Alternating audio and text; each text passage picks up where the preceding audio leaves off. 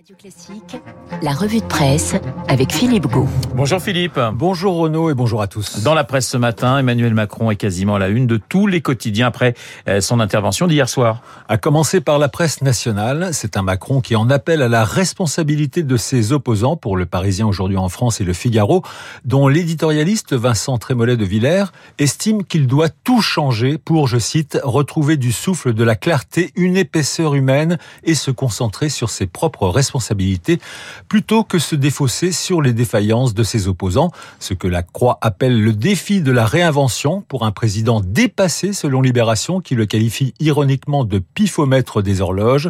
Dans les échos, Cécile Cornudet se demande si les Français peuvent changer Macron. Notre consoeur estime que le président de la République a acté un changement de méthode et que peu, et que pour la première fois, il ne fait pas de judo avec une crise en tentant d'en sortir par le haut.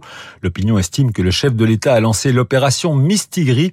Pour Nicolas Bétou, le fait d'en appeler aux oppositions est une stratégie qui peut permettre de gagner du temps et donner au président la main dans le bal des négociations projet par projet, mais présente aussi de nombreux inconvénients et notamment donner l'impression, je cite, qu'il se lave les mains de la situation de crise qu'il a contribué à créer. Alors en, région, la presse également fait ses une sur l'intervention du chef de l'État. Les quotidiens régionaux qui rivalisent de métaphores, comme les dernières nouvelles d'Alsace et le journal du Centre qui voit Emmanuel Macron renvoyer la balle, condamné à naviguer à vue pour la Charente libre ou qui met la pression pour le Midi libre et qui place l'Assemblée au pied du mur selon le Télégramme.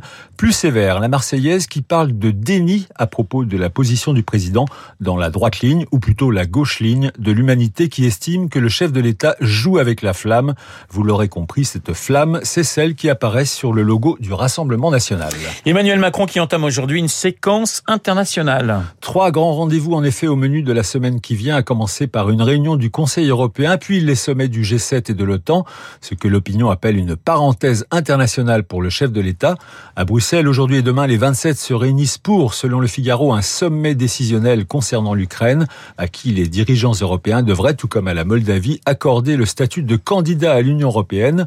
Le début d'un très long processus, rappelle le quotidien, qui passe par une longue série de discussions, puis de négociations d'adhésion, sans compter le contexte actuel de guerre entre l'Ukraine et la Russie pour Jean-Christophe Ploquin, l'éditorialiste de la Croix, ce sommet européen doit ainsi enclencher une riposte à l'offensive du Kremlin contre l'Union européenne pour y semer la division et saper la confiance des citoyens dans la démocratie. Philippe, dans la presse également, et on en a parlé euh, avec le journal imprévisible de Marc Bourreau, la disparition hier d'Yves Coppens à l'âge de 87 ans. L'homme qui a fait aimer la paléontologie aux Français, titre Le Figaro, celui qui a découvert en 1974 en Éthiopie le fossile de Lucie, euh, de Lucie, l'Australopithèque vieille de 3 millions d'années, dont il disait qu'elle était un petit personnage attachant et exotique. Une passion des fossiles qui a même décidé du prénom de son fils.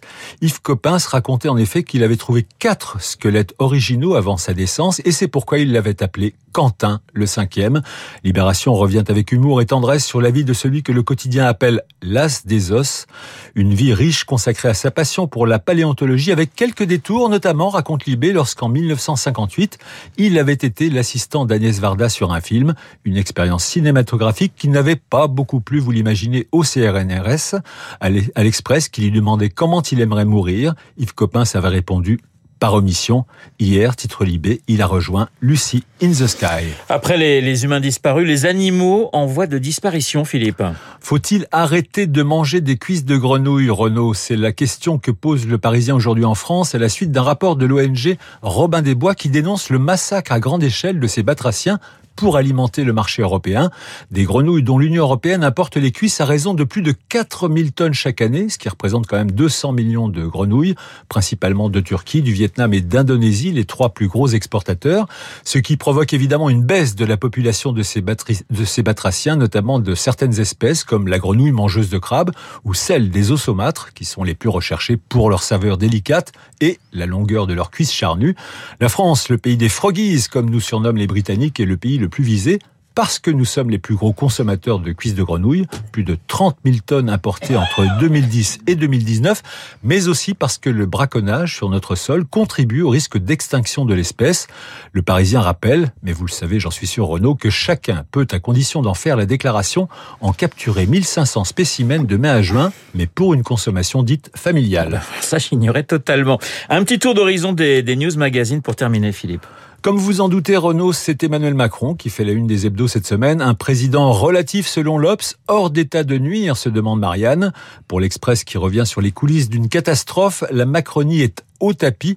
Le point voit Emmanuel Macron pris dans l'étau le péno mélanchoniste et consacre un dossier de 40 pages à ce qu'ils appellent la tragédie française. Enfin, Paris Match, qui fait sa une sur Jean-Louis Trintignant, qui nous a quittés la semaine dernière, évoque la claque qu'a prise le chef de l'État. Paris Match qui propose également six pages de reportage sur les héros de l'Ukraine. Enfin, plutôt six pages sur Bernard-Henri Lévy qui consacre un document à ses combattants ukrainiens. BHL que Simon Liberati, le reporter du magazine, qualifie ni plus ni moins de Malraux des années post-modernes qui a gardé son charme et son humour à la Byron n'en jetez plus.